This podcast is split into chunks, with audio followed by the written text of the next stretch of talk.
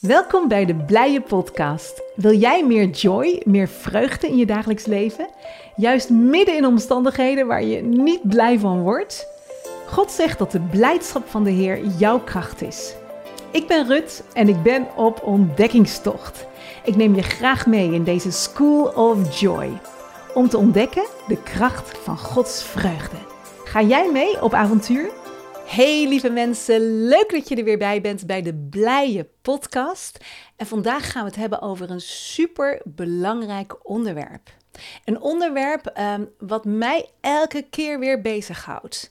Want het gaat over wie jij bent, wie ik ben, wie jij bent als kind van God. En ik denk als er iets is waar jij en ik op worden aangevallen, is dat op onze identiteit. Ik vind het bijzonder om te bedenken dat toen Jezus in de woestijn werd geleid, dat kan je lezen in Lucas 4, dat waar hij op aangevallen werd door de duivel, was op wie hij was. En dan zegt de Satan in Lucas 4: Als u de zoon van God bent, zeg dan tegen deze steen dat hij brood wordt. Als u de zoon van God bent. Meteen in twijfel trekken wie je bent. Als de duisternis dat deed bij Jezus, hoeveel te meer doet hij dat ook bij ons. En ik merk bij mezelf dat ik me elke keer weer moet opbouwen in te weten wie ik ben. Want van nature ben ik geneigd om te denken: ik kan het niet, ik doe het niet goed genoeg, ik faal. Dat soort gedachten. En misschien heb jij ook wel dit soort gedachten die je niet helpen, maar die je eerder naar beneden halen. Maar God wil ons blije gedachten geven. Hij is zo goed dat hij ons blij wil. Verblijd je altijd in de Heer. En Filippenzen 4, vers 4 bijvoorbeeld. En hij heeft een blij plan voor jou en mij. En daarbij hoort dat we onze gedachten elke keer weer vernieuwen. En zo lang um, heb ik dit al onderwezen gekregen en geef ik er zelf onderwijs over. Maar ik merk op dit moment moest ik weer opnieuw terug naar weten wie ik ben als zijn kind. Als zijn koningszoon, koningsdochter. En um, ja, ik wil met jou gewoon een paar teksten delen die mij enorm helpen. En ik geloof dat het jou ook gaat bemoedigen. Dus ik wil bidden op dit moment. En ik dank u, Vader, voor uw geest van wijsheid en openbaring om u echt te kennen. Verlicht de ogen van ons hart, zodat we zien wat uw roeping is, hoe rijk uw, uw erfenis is voor ons en hoe geweldig groot uw kracht is die in ons werkt. Help ons te zien waarmee, uh, wie wij nu zijn, hoe u ons heeft vrijgekocht en wat wij kunnen betekenen in deze wereld. Ja. Dus allereerst de vraag: wie ben jij? En ik heb als titel aan dit onderwijs gegeven: Wie denk je wel dat ik ben? Ik moet het tegen mezelf zeggen: Wie denk je wel dat ik ben? wie denk ik wel dat ik ben? En tegen de duisternis: Wie denk jij wel? Wie denk jij wel dat ik ben als een gezalfd kind van God? Als een priester en een koning in Jezus? Wie denk je wel dat ik ben? Halleluja. We, staan, we zijn gezeten aan de rechterhand van God. Samen in Christus staat er. In Efeze 2 en Efeze 1. Wie denk je wel dat ik ben? En ik begin even bij het begin. Want toen jij opnieuw geboren werd, werd jij een nieuwe schepping. En ik weet, deze tekst is bekend en misschien denk je nou, dit skip ik. Maar ik vind het zo bijzonder te realiseren dat het woord nieuw, zijn er twee woorden voor in het Grieks. Je hebt neos en je hebt kainos. Neos is van, joh, um, er was al, um, het is nieuw, maar er was al iets van. Ik heb een nieuw vest, maar ja, vesten bestaan al. maar kainos is het woord wat hier gebruikt wordt. In, in, je bent een nieuwe schepping in 2 Korinthe 5, vers 17 een nieuwe schepping. En kainos is zoiets van, het is compleet nieuw. Het is nog nooit gezien, nog nooit van gehoord. Zo nieuw is het. Zo nieuw ben jij in je geest. Je bent niet opgelapt of net over de streep gered, maar je geest is compleet nieuw gemaakt. Je bent opnieuw geboren. Wow, een nieuwe schepping, opnieuw geboren. En je nieuwe mens heeft nooit gezondigd. Want je nieuwe mens is met Jezus, is in Jezus, is uit Hem geboren, zegt het woord. En nu ben jij compleet nieuw. En er staat er in 2 Korinthe 5, 17, Als iemand in Christus is, is hij een nieuwe schepping. Het oude is voorbij gegaan. Zie, alles is nieuw geworden. Nou, dat lijkt er soms gewoon niet op als je naar jezelf kijkt of als je naar je gedachten kijkt. Maar het woord zegt dat alles is nieuw geworden. Dus van binnen is er een compleet nieuwe realiteit. En ik heb uh, Mark Hankins, hij is een uh, geweldige docent, heb ik eens horen zeggen van je bent zo nieuw gemaakt van binnen dat je moet worden voorgesteld aan je nieuwe ik. Zo nieuw. Je moet eigenlijk worden voorgesteld aan je nieuwe ik. Je moet opnieuw leren kijken van oké, wie ben ik dan als ik zo nieuw ben in mijn geest van binnen. Ik vind het heel mooi, in 1 Johannes 5, vers 1 staat er dat wie gelooft dat Jezus de Christus is, is uit God geboren. Jij bent dus uit God geboren. Zeg maar eens, ik ben uit God geboren. Ik ben uit God geboren. In Johannes 1 staat het ook, vers 13, dat we niet uit bloed, niet uit het wil van het vlees, niet uit de wil van de man, maar uit God geboren zijn. Wow. Laat iets inzinken, hè? Als jij uit God geboren bent, wie is dan je vader? Vader God. Als jij uit God geboren bent, waar hoor jij dan? Ja, daar waar God is. En waar is God? Hij is in de hemel. Hij woont in je hart door de Heilige Geest, maar hemelse realiteit is nu dus werkelijkheid geworden. Hemelse mogelijkheden. Efeze 1 zegt dat hij ons um, gezegend heeft met alle geestelijke zegeningen in de hemelse gewesten in Christus. Al die zegeningen zijn voor jou, voor mij. Wow. Dus je bent uit God geboren. We hebben een, eigenlijk gewoon een nieuw DNA gekregen. Een nieuwe bloedlijn zijn we deel van. En ik heb je misschien wel eens verteld, misschien heb je het wel eens gehoord, over het kaartje dat ik van mijn man kreeg jaren geleden van Ben voor mijn verjaardag. Heel lief, hij gaf me een kaartje en er stonden allemaal mooie dingen op die ik ben in Christus. En ik las dat en in plaats van dat ik blij werd, werd ik super boos. Ik werd echt boos. Want er stond bijvoorbeeld in Efeze 1 dat ik heilig was en onbesmet en volmaakt. En ik had zo echt zoiets van, joh, ik ben helemaal niet heilig. Kijk naar mij. En ik noemde al mijn tekortkomingen op. En toen had ik nog niet echt door wat het betekende dat wij in Christus wel heilig zijn, onbesmet. Wat ik net zei, hè, dat, we, dat je nieuwe ik, je nieuwe jij, heeft nooit gezondigd in je geest. Wie je werkelijk bent, is daar geen zonde. En daarom mag je nu recht tegenover de Vader staan. Dat betekent rechtvaardig. Zonder schuld, zonder schaamte mag je recht tegenover de Vader staan, omdat je nu in Jezus bent en God ziet jou in zijn Zoon. Compleet schoongemaakt, schoongewassen. En heel vaak heb ik nog de neiging, of dat gaat steeds beter, maar ik had vroeger heel vaak de neiging om te kijken naar al mijn tekortkomingen en alles waar ik nou weer gezondigd had en waar ik, waar ik uh, geen geduld genoeg had gehad, waar ik weer gefaald had.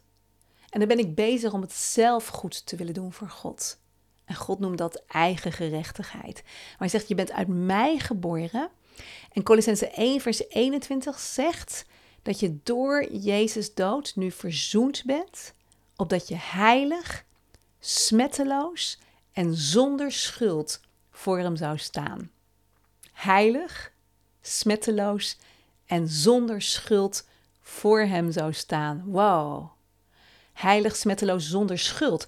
En ik vind de New King James zo mooi, want er staat holy, blameless and above reproach in his sight.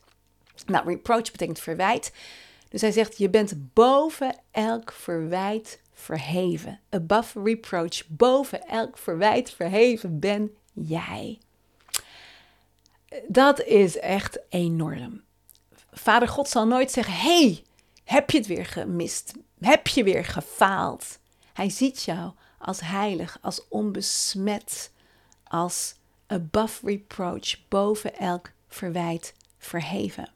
Hij heeft jou vrijgekocht en je van de duisternis in het koninkrijk van zijn geliefde zoon gezet. Colossense 1, vers 13 en 14. Dus je bent volkomen nieuw van binnen. En vaak vergeten we dat, want we kijken naar wat we doen en wat we denken. En dat is ook absoluut wat er vernieuwd moet worden. Zoals Romeinen 12 zegt, vernieuwing van je denken. Maar allereerst mag je weten, ik ben een nieuwe schepping. Want als je steeds denkt, ik ben een zondaar, dat staat trouwens nergens in het Nieuwe Testament dat je een zondaar zou zijn. Nee, je bent rechtvaardig, staat er. Maar als je steeds denkt, ik ben een zondaar, dan ga je je ook gedragen als een zondaar. Je gedraagt je altijd naar hetgeen wat je gelooft dat je bent. In het Engels zeg je zo, zeggen ze zo mooi: If you are a sinner, if you think you are a sinner, you will sin by faith. Als je gelooft dat je een zondaar bent, dan zondig je uit geloof, want je gelooft dat je een zondaar bent. Maar als je nu gaat geloven dat je rein bent, schoongewassen, onbesmet, enorm. Dat raakt me op dit moment weer, dat God ons zo ziet in zijn zoon. Op die manier, als je zo gaat denken, dan gaan we ons er ook naar gedragen. He, zoals we denken, zo gedragen we ons. Van binnen, het is mooi hè, met die drie cirkels. Ik weet niet of je die voor ogen kunt houden. Ik heb het daar vaker over gehad. Maar als je drie cirkels tekent en in de binnenste zeg je geest.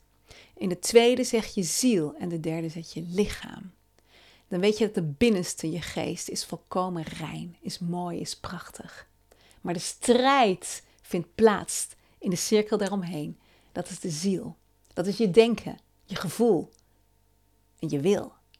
En daaromheen, je lichaam. Hè, strijd in je lichaam als je mankementen hebt in je, in je lijf. Dus daar zit de strijd, daar komen de pijlen van de duisternis op. Op je denken, op je gevoel, op je lichaam. Maar diep van binnen in je geest ben jij die nieuwe schepping. En de Bijbel zegt dat we uit die geest mogen leven. Vanuit die reinheid, vanuit die heiligheid. Vanuit dat ding van above reproach, boven elk verwijt verheven. En dan worden we blije mensen. Dan worden we lekker onbevangen. Dan hoeven we niet meer zo goed te doen, want we weten, God houdt toch al van me.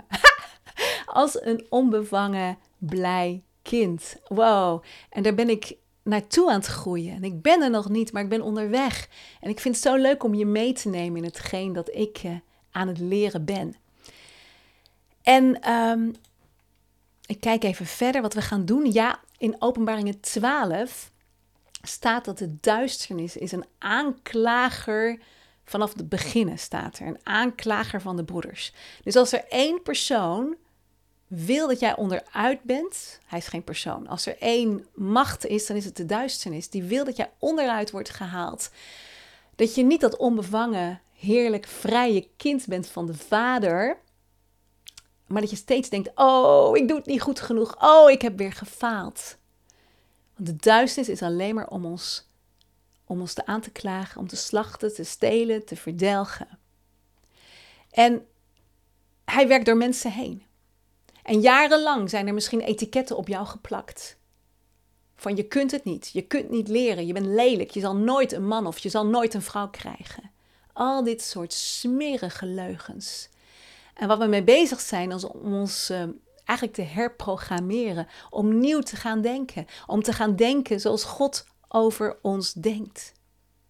als de lat vroeger altijd hoog voor je lag, dan denk je nu, ik kan het niet, dus je gaat je dan weer bewijzen. Dat ken ik als geen ander, daar heb ik zo'n last van gehad.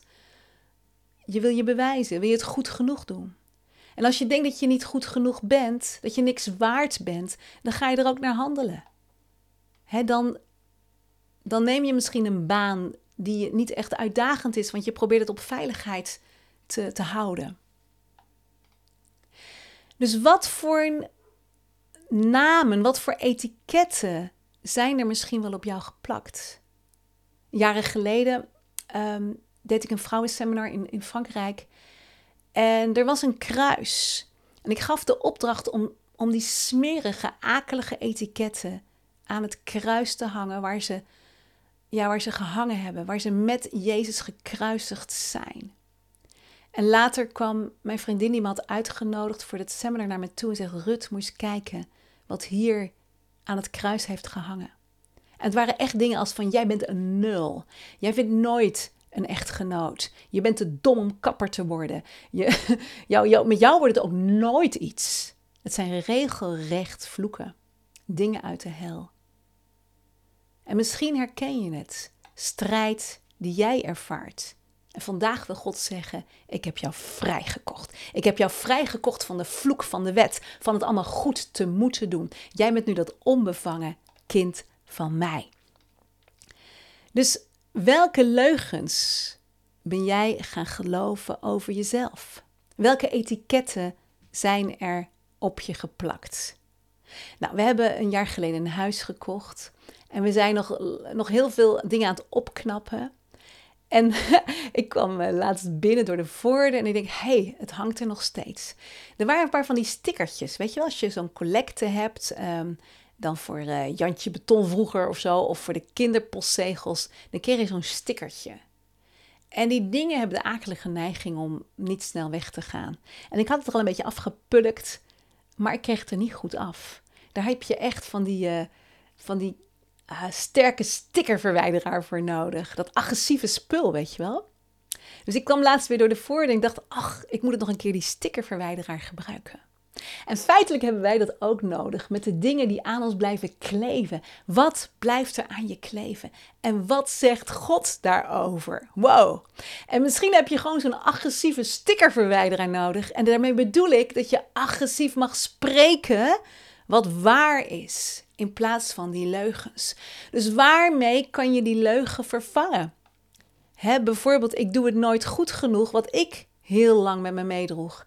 Kan ik nu zeggen, ha, ik ben compleet in Christus. Colossense 2. Ik ben volmaakt in Hem. Ik ben schoon. Ik ben, ik ben boven elk verwijt verheven. Wow. En ik wil jou vragen, vraag God eens even.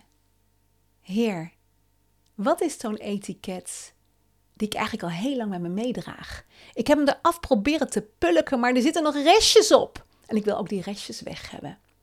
Vraag maar aan God, Heer, wat is dat? Wat mag ik weghalen?